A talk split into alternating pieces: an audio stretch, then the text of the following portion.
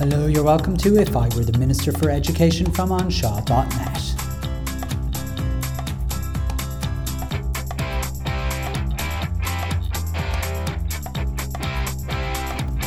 Interview number 20 Dan Carroll from clever.com.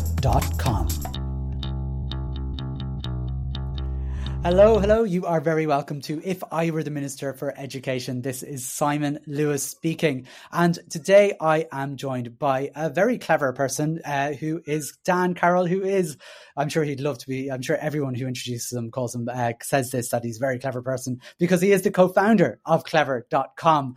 And uh, I'm delighted to have him uh, over on the show, uh, all the way over from uh, the US, from Austin in Texas, to talk about clever.com, but also a little little bit about the US education system because I think one of the delights I have of doing this podcast is learning what other countries do well and what we can learn in Ireland about our primary education system. Some maybe uh, things that work very well uh, in the US, and I'll be talking in particular about diversity in a way, uh, in a way, but also about technology and education in general. So some tips that we might learn from that. So delighted to have you, Dan. Thanks very much uh, for coming onto the show. Thank you so much for having me, Simon. It's an honor and a pleasure. Ah, brilliant. So, I mean, our first question always uh, in these uh, podcast interviews is uh, is the first question that people get asked in an interview, which is maybe you could tell us a little bit about yourself, your background in education, particularly, and how you came to be the co-founder of Clever.com. Yeah. Uh, well, I guess I'll start at the very beginning. Um, I come from a family of educators. My mom's uh, retired now, but was a lifelong uh, fourth grade, uh, you know, 10 year old uh, elementary school teacher, and grandmother's a librarian, a grandfather's a professor of, of education. And so I think I've got a little bit of the, the teacher in my, in my blood. Mm. Um, but I uh, uh, didn't actually, you know, step into the classroom as a teacher um, until after, after graduating from college. I didn't go to college um, studying education, but I did a, a, kind of alternative program called Teach for America that takes college students and gives them a bit of training and sort of throws them into a classroom and sees what's happened. um, so I ended up teaching uh, eighth grade, uh, you know, 13 to 14 year olds um, in Denver, Colorado, and I was a science teacher. Ah, very um, good. By far the hardest thing I've ever done. Um, you know, I, I, know there's a lot of teachers listening, and, and my I, I, I, know, I know, I know what you go through. Um, it is, it is not an easy job, and certainly not an easy one to get started in. Um, but I had, uh, it was the most meaningful work uh, and and the most incredible work um, I did. And you know, the school that I worked at, um, we didn't use much technology. The most important piece of technology I think that we had was our copier machine, uh, which if that went down, you know, that was a bad day for everybody. But if it was working, then everyone kind of uh, got along just fine. But um, in my classroom uh, I got fr- pretty frustrated with the tools that were available to me. Uh, I had students who were um, reading my college textbooks because they were mm. bored in my science class, my college science textbooks. Right. And then I also had students who had recently immigrated to Denver from Mexico, uh, mm. who were still learning English, and you know their English skills were were really basic and rudimentary. And somehow, you know, I was supposed to sit up in front of the classroom of these 30 or 35 students and engage all of them at the same time. And occasionally I'd somehow pull a magical lesson uh, out of my hat and, and do it. But a lot of times um, I was losing uh, a lot of my class because the sort of, you know, one, one size fits all education I was providing wasn't meeting all of my students' needs. And mm-hmm. so I got really excited about bringing, uh, using additional technology in my classroom to try to make things a little bit more personalized, to, you know, create more flexibility um, and more, um, you know the ability for students to learn at their own pace. And I, uh, you know, we had some laptop carts that were maybe not in the best state of repair, but I got them up and running and did some yeah. exciting virtual science labs and things like that. And um, I sort of uh, along the way by by using technology, sort of uh, complained my way into a new role at, my school, uh, and after two years in the classroom, became the director of uh, data and technology. You know, sort of one of those. You know, if you think if you think the tech could work better, how about you uh, you go fix it? Yeah. and uh, it was very exciting for me to because I knew that you know I was I'm, I'm a big nerd. Uh, you know, computer person since I was a very young age. Studied some computer science in university, and so I kind of had this list of 10 different problems that I'd seen throughout my school that I thought technology, tech, you know, grid software could really help with. Mm. We could make it easier for, to communicate with our families. We could, um, you know, give students quick feedback on assessments more quickly. We could, you know, personalized learning. And so I, I kind of had this list of problems and I had found some budget and some teachers that were excited to try some new things. And I really thought in my first year that I might solve 10 problems by yeah. bringing new tools into the into classrooms and, and, running pilots.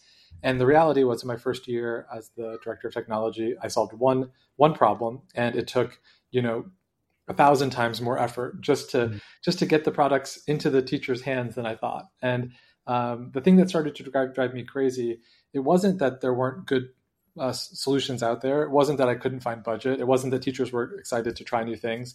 It was actually some of the integration challenges. Every mm-hmm. time there was a new tool, it was a new place where our school secretaries or administrators had to go and type in new student accounts every time a new student enrolled or students changed classes. It was a new username and password that kids were going to forget, and the yeah. teachers would then email me, and I'd have to go and reset. And I realized that we were missing the foundation that we needed to actually use technology to solve problems mm-hmm. because without the foundation without kind of the hub or the, the platform every time we brought in a new tool it, it solved one problem but it created three more yes and so i sort of hit pause on trying to solve more problems and i started to look for this platform that i knew had to exist like you know what what, what is that hub uh, that, that, that you know the, the Salesforce or you know that, that sort of that center central thing that I can connect different tools to. And I you know looked around and in my city and couldn't find anyone who had anything and talked to people who had my role around the state and couldn't find anything and eventually i flew to california and mm-hmm. uh, was sleeping on the couch of one of my best friends from college and visiting some schools in san francisco that were supposedly very high tech yes. and when those schools didn't have any solution to this problem either but they they validated it they said yes this is a real problem it holds us mm-hmm. back mm. we have 10 people that solve it or we you know can't can't use as much technology as we like as a result um, that was a bit of a light bulb moment that that really the thing that I'd run into was a real problem for the ecosystem. And you know, fortunately, the person whose couch I was sleeping on was my you know f- uh, friend who had gone off and worked at a startup right after university and had this amazing success and was actually looking to start something new.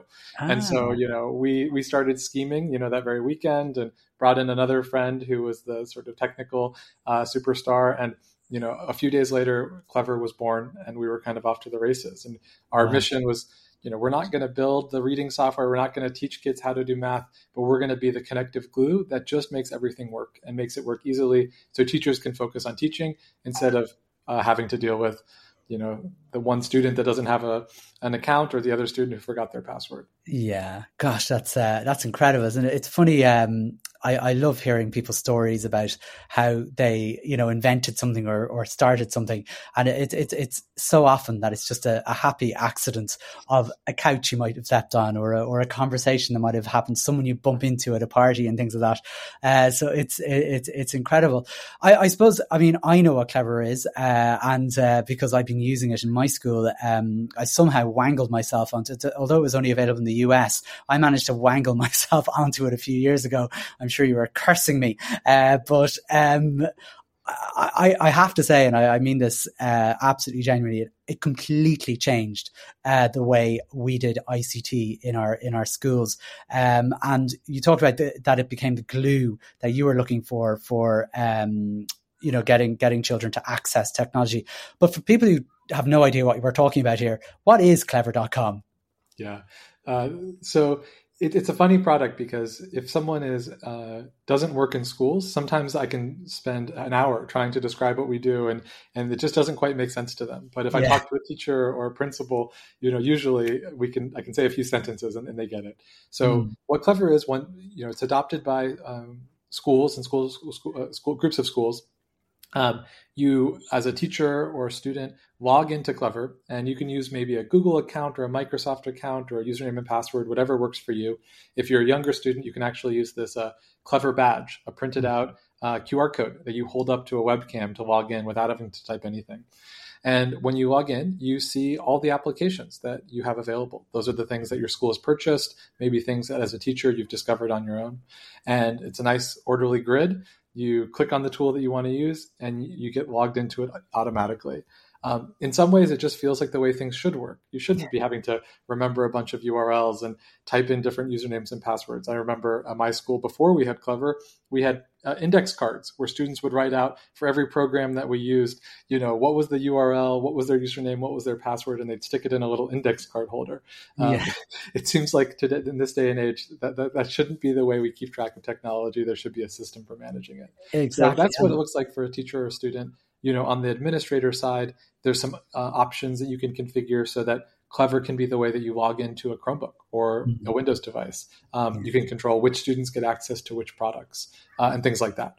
And you know, behind the scenes, under the hood, we have APIs and different security protocols and all sorts of technology going. You know, the complicated things that make the end user experience really, really easy and simple. Fantastic. Yeah. I mean, just, just for people who are listening, just to, uh, as a, one example of a, of a primary school using uh, Clever for the last number of years, we've, uh, we used it uh, for logging onto Chromebooks with the Clever badges. So every time a child enrolls in our school, uh, they get a username and password uh, for Google. Um, so they have credentials for our school at our domain, and that converts into a badge, which is just a QR code. And whenever they open up their Chromebook, uh, they um, show the badge to the to the camera, and it logs them into the Chromebook, so they don't need to learn a username or a password. And almost all of the apps that um, we use in our school are connected into Clever, so they don't actually have to remember um, the usernames or passwords for some of the software. So Mathletics would be one that would be very popular in Ireland. Um, and there's some, I mean, obviously there's some Irish products that wouldn't be on clever.com, but um, for the for the most part, um, it wiped out you know that that situation that I think every Irish teacher, I presume every teacher in the world had uh, when you, they brought in the Chromebook trolley or they brought in the laptop trolley, and you spent the first half an hour just logging the children in, and then time was up, and like, oh, why did I bother bringing in the uh, the, the the laptops at all?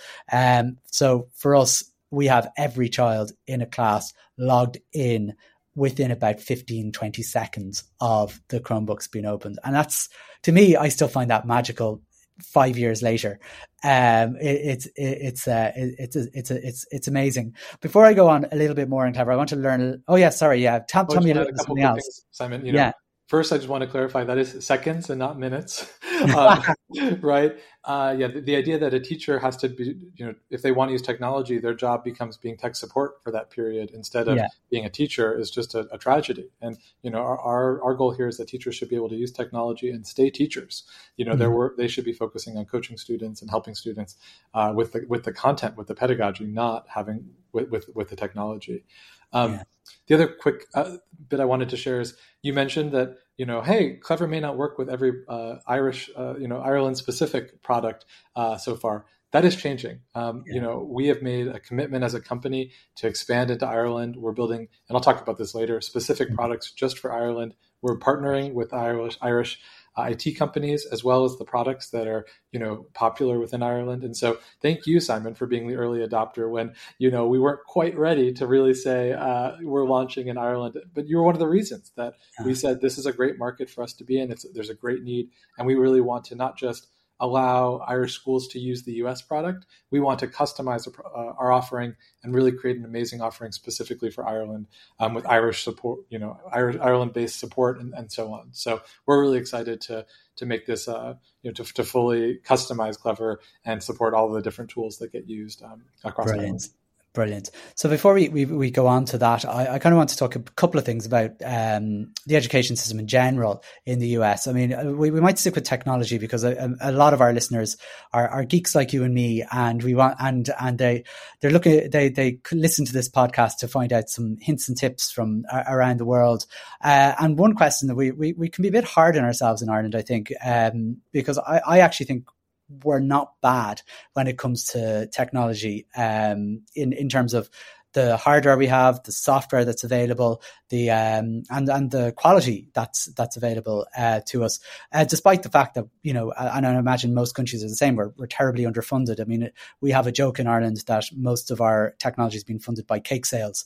Um, so uh, I'm not sure how if it's like that in the US, but maybe you could tell us a little bit about what what I mean, and I know the US is like saying, like, what's Europe like? Uh, because it depends on what state you're in, maybe, or what, what, what system you're in. But just maybe, you know, you've, you've some experience of San Francisco, you've some experience of uh, Texas and maybe Colorado. What, what, what kind of technology would you expect to find in an average classroom in the US? Yeah, and you know the wonderful thing about um, working at Clever is that we get to work with uh, schools in every single uh, one of the 50 U.S. states. So mm. we do get to have a really wonderful uh, national perspective on schools. Mm. I think we are up to about two thirds of schools in the U.S. using Clever. Wow. So it's a it's a pretty uh, wide view that we get to we get to look across. Um, I think that there's a few different things that you can sort of take for granted these days uh, in in the vast majority of schools. Of course, there's always exceptions. Um, mm. The first is that uh, schools these days have um, great broadband. Um, hmm. there was a great national initiative run by a nonprofit that's you know about a decade ago said um, we have schools that are using 1.5 megabit uh, internet lines, and assuming that 100 kids can have rich digital experiences, it's just not going to work. Mm-hmm. And so the um, the government has set a recommendation and and um, of, of, you know one megabit per student, and even that we're you know sort of stretching. Maybe it should be more like uh, three megabits per student. Sure. And so um, you know you should expect that you should that uh, most schools have you know a 500 megabit to gigabyte uh, internet connection mm-hmm. um, and pretty reasonable Wi-Fi. There's a lot of federal funding for that kind of uh, infrastructure. Um, so that's a really a really great thing, and that wasn't the case you know 10 years ago. Okay. That was uh, the uh, unusual. Second thing is um, there are a lot of devices in the U.S. Um, mm. the, and I think that uh, there was a real pivot point about, again about 10 years ago where the Chromebook uh, entered the U.S. market and just took off like wildfire. Um, the the Google Chromebooks are the most common device in U.S. schools, and mm. especially uh, during COVID, um, many, if not most, school districts went one to one. So every student has their own Chromebook. Wow. Um, different policies there. Sometimes those stay at school. Sometimes those go, go home with the student. But mm-hmm. at this point, um, most in most places, you're going to see uh, each student having their own device, and in most cases, it's going to be a Chromebook. Oh um, and then the last thing that um, uh, I'd like to touch on is the software side. Um, there's a few kind of software pieces that are givens. Um, uh, every school district will have a we call it a student information system. I think it might be an MIS uh, yeah. in Ireland or the UK. Um, and that's the database where you keep track of the students in the classes. Mm-hmm. Um, a learning management system is pretty ubiquitous these days, okay. maybe a little bit less with the younger mm-hmm. students, but very, very common with the older students.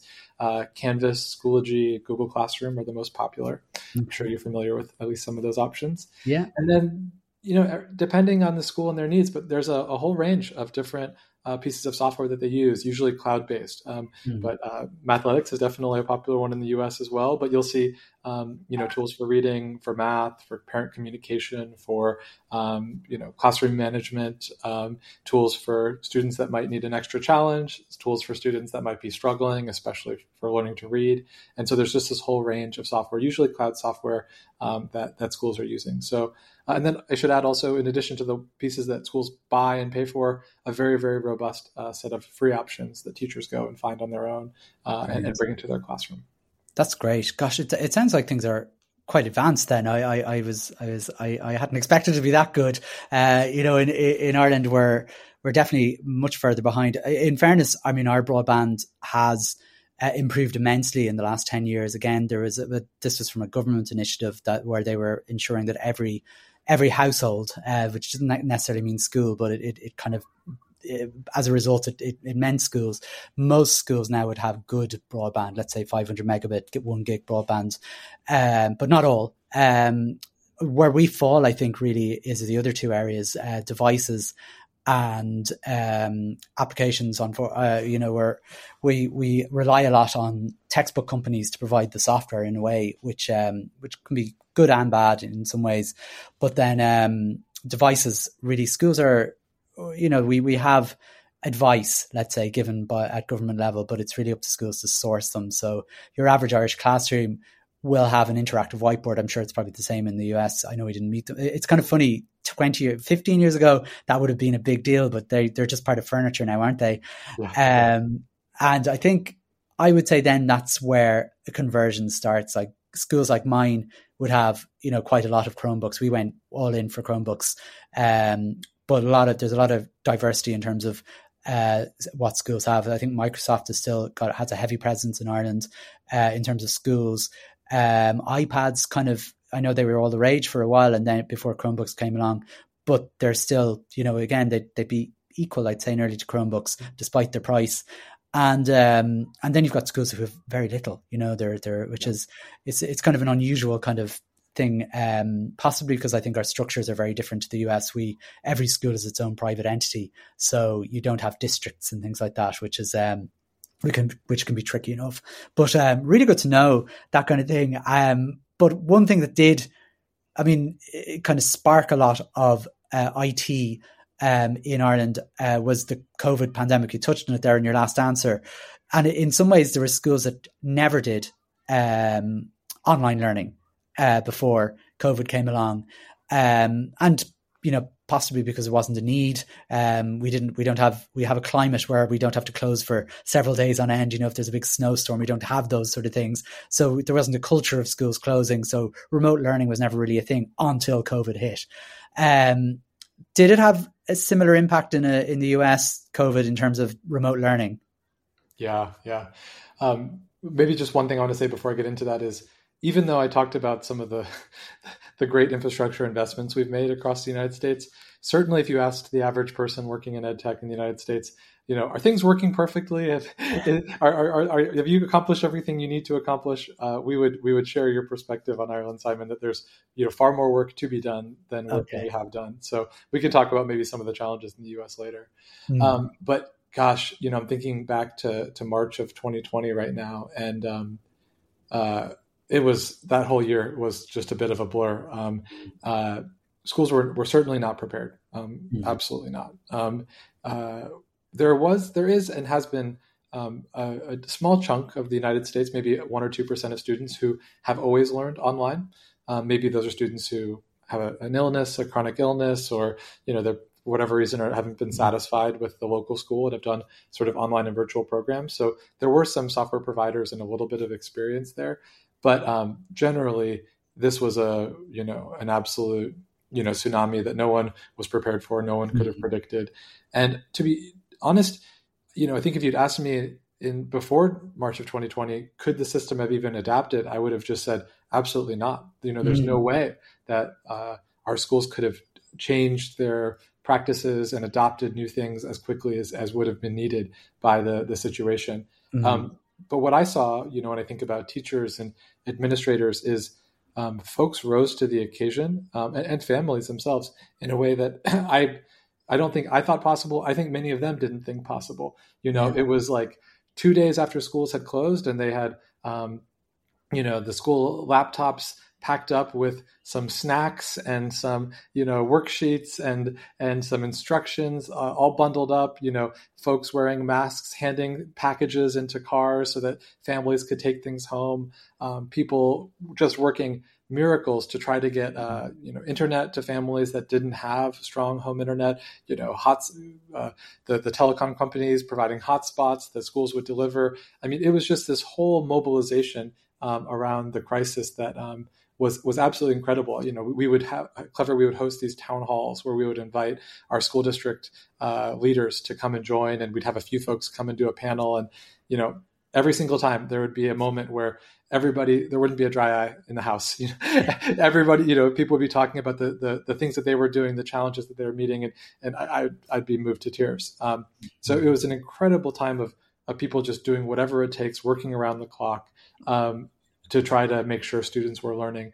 Uh, I do think now, you know, looking back on it, gosh, the efforts were incredible, but but did we deliver an, ed- an education that was that matched the one that students were receiving in school before the crisis? I, I don't think so. You know, the, the results show some really strong, uh, challenging gaps in learning, yeah. um, but it wasn't for lack of effort and lack of trying. And I do think, in terms of lasting changes, you know, we see more, uh, you know, more more device purchases, you know, stronger mm-hmm. hardware um, coverage, and then also a lot of tools that um, weren't used in a significant way before COVID and now have become part of the daily routine.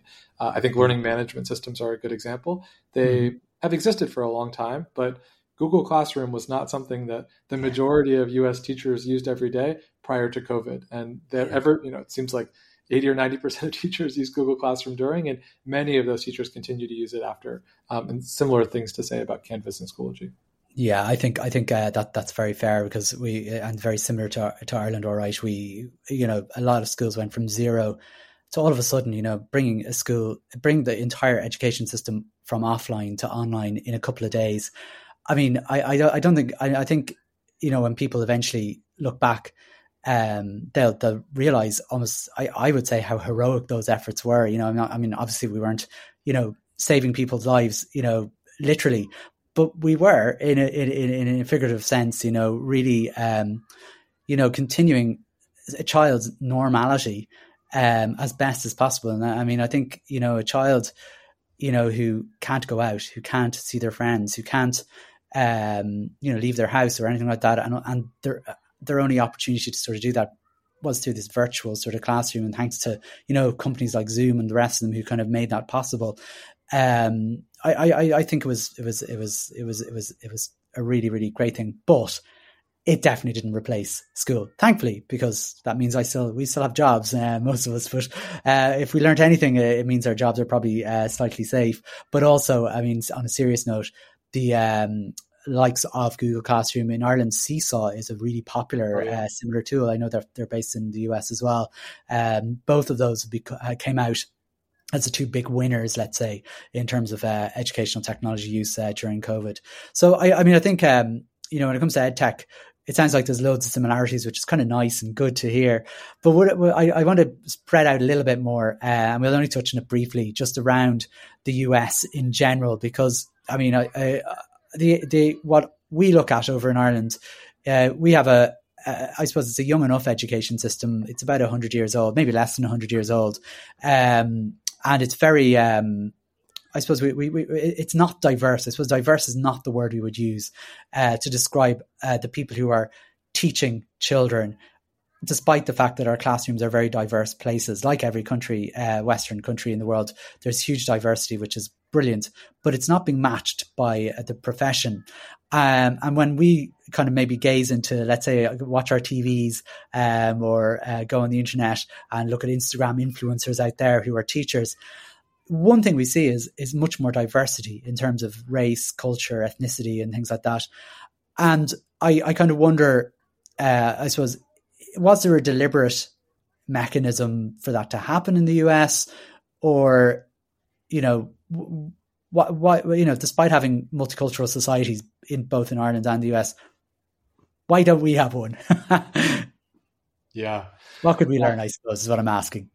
Absolutely. Yeah. I mean, so many different issues here to unpack. You know, I often, um, first of all, I think, uh, there are very few folks in the United States who would say, who would say we have cracked the code on diversity and equity and inclusion in in our school system, and sure. you know look to us as a model of success. Um, okay. Um, if anything, I think um, that is an area where um, across the country we we see some of the biggest gaps and the biggest unsolved challenges. Uh, you know, when we think about uh, diversity. And I know we're, we're, going to talk about diversity in the teaching profession, mm-hmm. but I think the, the things that we look at are different outcomes for students of different races. Yeah. Um, you know, students who are white have a higher chance of uh, graduating from high school, going mm-hmm. to college, of getting passing proficiency tests than students, uh, you know, who are African American or, or Latino. Um, sure. And so, uh, one thing we spend a lot of time thinking about and talking about is how do we um, improve outcomes um, to, mm-hmm. to make them uh, equitable um, for these different groups. And one of the things that research has shown is that students often have uh, learn better or more engaged in classrooms when they have a teacher that um, matches their background. Okay. Um, and there's a, a you know uh, a long history um, uh, post um, uh, Brown versus Board. You know, only only it was only 70 years ago in the United States where we said it's not okay to send black students to one school and white students yeah. to another, right? Sure. And thinking yeah. that it's only 70 years, you know, it's within many folks' lifetime that we had that court decision mm is just absolutely mind-boggling. Um, but uh, after that decision, when schools became integrated, there um, was a long history of uh, white teachers teaching classrooms that might be partially or, or, or fully um, uh, Black African American. Mm-hmm. And um, there's definitely been a, a, large effort from education schools, from other programs to take folks to, to help train and prepare uh, people from a community to go and teach in that community. Mm-hmm. Um, and uh, even if there's maybe folks coming from a different community to kind of create um, uh, to learn about uh, cultural awareness and kind of uh, appreciate and value the culture that you're teaching in rather than you know sort of taking a more colonial approach of saying i'm not going to respect the culture of this school i'm going to bring my own culture and decide that that's the culture that we're going to have in my classroom mm. and so um, i think the, the research and I'm, I'm, certainly not an expert here says yeah. that uh, the more you can sort of uh, respect and find the values in the in the culture and in, in, in, the in the of the students and the community that you're working in, the more successful the students will be, and that's been a big effort. Obviously, still have a long way to go, um, mm-hmm. but those are things that we we feel like we've learned and have, have been working on uh, across the states. Yeah, yeah, it's it's it's it's a tricky, I suppose, um,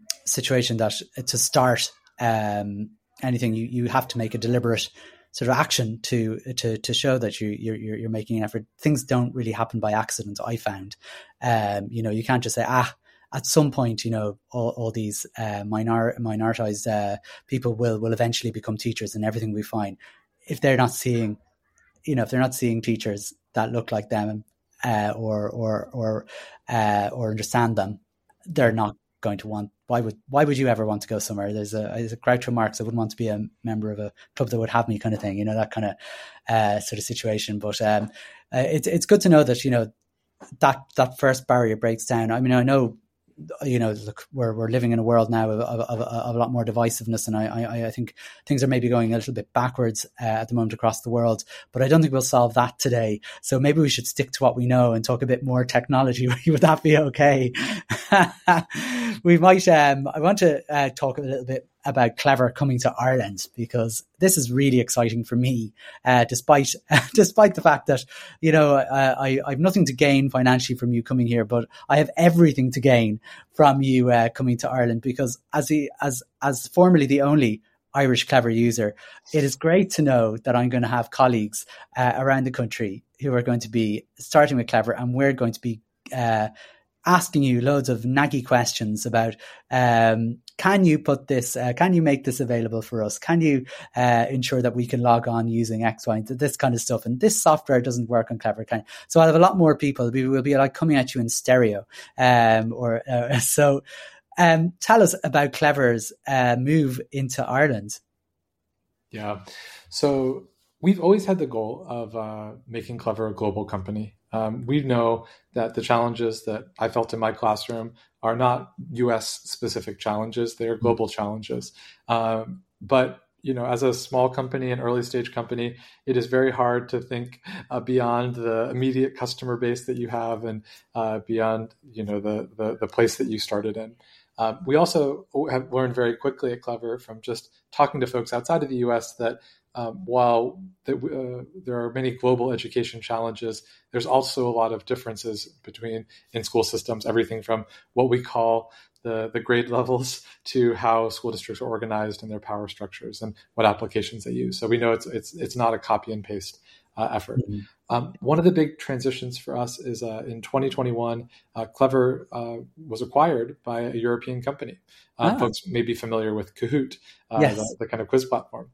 And um, we were already, when that acquisition happened, really getting a lot more serious about uh, expanding globally. But being uh, part of a, a, European ed tech family and also having, you know, there to be able to draw on Kahoot's expertise and resources really kind of uh, accelerated and supercharged mm. our efforts. So, you know, we did G- a great GDPR compliance to make sure that um, we're meeting the privacy expectations across the continent. Um, and we've also uh, uh, um, you know customized our product. Uh, in the United States, you know we started out with a very simple product and we added on more and more pieces and knobs and dials and functionality, which is great for our, our uh, schools in the U.S. who who want to, to do more and more and more. But when we started introducing Clever to, to new schools, we realized, oh my goodness, there's this whole giant mass of complexity that they have to think through just to get started. And of course, you know, some folks like you, Simon, uh, are happy to wade through it, but others, you know, where's the version that I can just sign up for in 15 minutes and get started? Mm-hmm. And so we realized we actually needed to start to repackage Clever. And so we come up with this idea, um, Clever Go. And what we've done is based on many interviews with folks in Ireland and um, and the UK and Australia, we realized what are the key functions that we really need to offer to help people get up up and running. And as you mentioned, Simon, one of the things that we've heard over and over again was if you can make allow students to access their Chromebooks uh, instantly without having to type, you know, uh, dcarroll at schoolname.org.co uh, and, and, so on. Um, that would just be a, massive win for teachers. And then after you do that, maybe you can show them some links or or some applications that they could log into. And we mm-hmm. realized we can get uh, school up and running on that process, you know, in 15 minutes um, rather than 15 days. So that's what Clever Go is about. Um, if you'd like to try that in your school, you can go to getclever.com slash go, and you can read more about it, watch a video, see the pricing, um, and uh, sign up. There's a 60-day free trial, and like I, I mentioned earlier, we have uh, local uh, uh, folks ready to support you and answer any questions you might have. And you know, if there are any technical hiccups, you know, they're there um, on your time zone uh, available to help you out. So that's uh, what we're really, really excited about. And you mm-hmm. know, we are, I think I may have mentioned this, but partnering with the I- uh, Irish IT companies to make mm-hmm. it easier for uh, you know for them to be aware and to help their schools adopt, and also working with the different uh, tech applications that are popular in Ireland to bring them in to the Clever platform. Um, and th- maybe the most important thing here is uh, everything at Clever happens because we get feedback from school leaders and teachers. And so mm-hmm. we have a whole team dedicated to, to visiting and listening um, to the early adopters of Clever in Ireland and hearing, you know, what else do we need to do to make mm-hmm. Clever the perfect solution for, for your schools and for your context. And so we're very, very eager for folks to give this a try and tell us what we need to do next. Fantastic. And I know um, quite a number of Irish schools have already signed up. I know you you kind of had a, a soft launch, let's say, uh, during the summer since the summer uh, this year. Um, how's that all going? Uh, it's incredibly well. Um, you know, I'm, I'm going to be honest. You know, as we started to think about where we were expanding, we knew English speaking was important. We weren't ready to have, uh, you know, multilingual support reps or you know the full interfaces uh, translated. Um, but we weren't sure where in the English speaking world uh, we'd find the most excitement and, and, earliest adoption. You know, I have to say, probably personally, I, I don't know why I, thought Australia might be the place. And we've heard great feedback um, in Britain and Australia, but I think that Ireland's been the place where we found the most excitement and, and earliest adoption. And probably Simon, you're a big part of this. Uh, you have quite a big network here. Um, but it's it's been amazing. You know, I, I, don't know if you can tell by my last name, but uh, I've got Irish roots. My whole dad's side of the family comes from Ireland, and so it's been really thrilling to see that. Um, it seems like there's some sort of a great uh, uh need in, in, Ireland, and also one that Clever is really able to step into it and address. So we're thrilled to see Ireland as this market that just really seems to be taking off. And it's, of course, because we see progress, then we're able to invest more in the market and spend more time there. We had a few folks uh, touring just a couple weeks ago, mm-hmm. and uh, you know we're we're excited to see where this goes. Yeah, that's that's great, and uh, I, I, I, had the pleasure of meeting uh, Nick when he came over uh, to Ireland. We had a, a lovely chat, um, and it, it, was nice. And you, it, it must it must be uh, nice in a, in a way. I mean, uh, having having some Irish roots there that you, you can something that you created is, is is being enthusiastically welcomed over here, and we really um, I mean, the people I've spoken to that have signed up um, are really delighted, um, and and the reaction is always the same. And I don't know it what it was like back in your early days. Of the, it's it's uh, I love seeing people very excited over something so small and simple, which is just logging onto a Chromebook. You know, it, when it when it comes down to it, um, that, that that's the real pleasure. That oh my gosh, I have saved half an hour of my day. Um, this is amazing. Why did I not know about this before? Kind of thing. I love products like that. Yeah. Um, it, before we finish, up, sorry, go on. Was, it's just the way it should work, right? Yeah. It's nothing, you know, it's almost, I think working in school systems, and I think this is a universal challenge, uh, there are just a lot of places of friction that we just as teachers and principals learn to accept. Mm. You know, of, of, course we have to fill out this pointless bureaucratic form, or of course, of course, it takes 15 minutes to get students logged in to, to laptops. And um, for me, you know, Clever isn't anything innovative. It's not showing you the world that you couldn't imagine. It's just the way it should be. And so I think yes. that's really satisfying for folks when they when they realize like, oh gosh, you know, it's a it's a weight off of your back that you didn't even realize was on it. Exactly, it's it's great. Yeah, it was uh, yeah almost like we the the time when we didn't realize we needed tablets uh, for you know when we were fine with laptops and we were fine with our phones, but who knew we needed a tablet as well for for for our lives. But uh, before we finish up, uh, we, I always have to ask my guests a question. It's always it's it's fine and easy when we have an Irish person uh, on, but you you you know you've got the right surname here. You might might might give it a try. Um, you may not be very familiar with the Irish education system, so it won't be too hard on you if you don't have a, a, a if you're not able to answer this, but you might answer it more generally.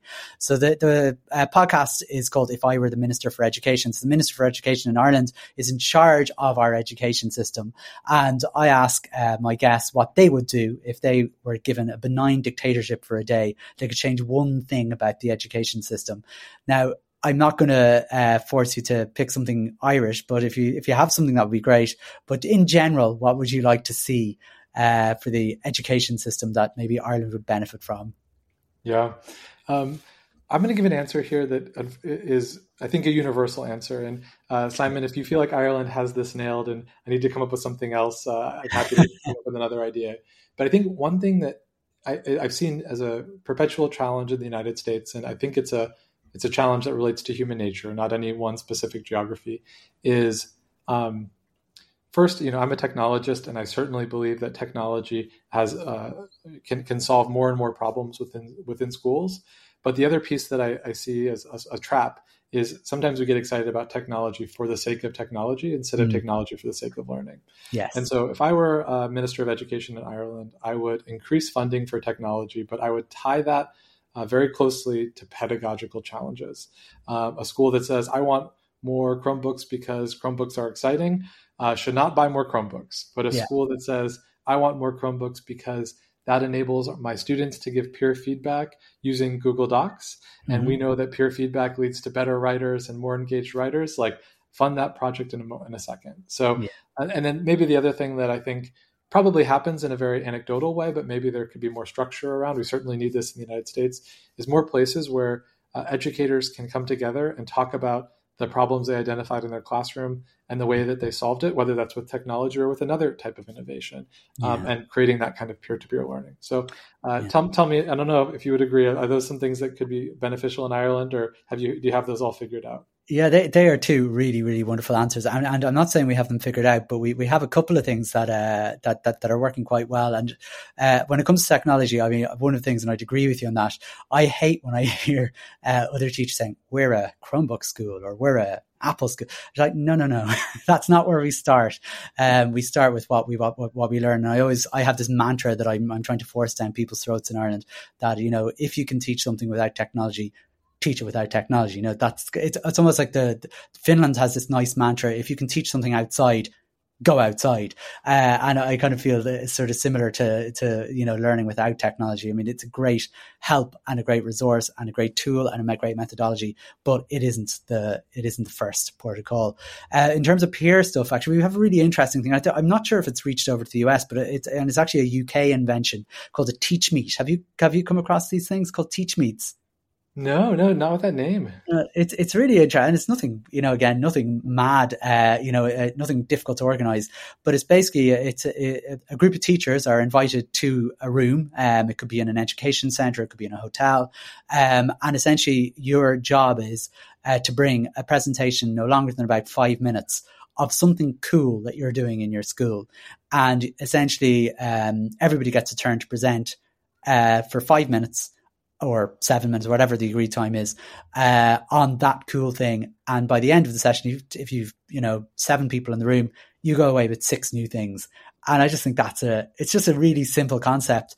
And, um, you know, they were really popular, um, in the UK and Ireland for a few years, uh, until COVID hit. And I, I just learned, uh, and this I'm going to advertise now this, even though it's nothing to do with you, uh, that Teach Meets are back in Ireland, and I believe there's uh, one or two co- uh, going around the country at the in November, December this year. Um, somebody, uh, Mags Amond, uh, is leading the way. She's an Irish technologist um, who did her PhD on the power of Teach Meets, would you believe? Um, and she is leading the way at bringing them back post COVID. So I, I, it's great that you've given me the opportunity to give her a shout out there. But um, listen, you've already mentioned how people can sign up to Clever Go, uh, but maybe just to remind people where they might be able to find it again, because I I think um, if you do nothing else after switching this, uh, switching the stop button on the uh, on your podcasting device, uh, that you should promise yourself that you're going to at least investigate Clever Go. Um, so how will they find you? Yeah. So the URL is getclever.com slash go. And I'd recommend if you're going to look at one thing, watch the video. It's about 15 seconds long and it shows how delightful a Chromebook login can be. And if you have any feedback for me personally, uh, feel free to shoot me an email. I'm just uh, Dan, D A N, at clever.com. Fantastic. Dan, thank you so much uh, for joining me on the podcast. It's been an absolute pleasure. Oh, thank you, Simon. It's been an absolute joy. Um, thanks so much for having me on. So there you have it. Uh, really enjoyed that chat with Dan, and uh, again, big thanks to him for taking the time to speak to me. Uh, clever.com, as I said, really changed the way we interacted with technology in our school. And I'm so glad to see them coming to Ireland uh, and spreading that very simple but very, very effective way of helping children to log into their devices uh, without having to remember usernames and passwords. Oh, and a whole lot more. Um, I'll be back again uh, soon with our next episode. And uh, thanks so much for listening. Uh, if you have any questions or you want to get in touch with me, uh, I'm on Twitter at Simon M. Lewis. there sorry, Twitter is now called X. And um, you can email me, simon at anseo.net. Listen, that's it for now. Thanks so much for listening. All the very best. Bye bye.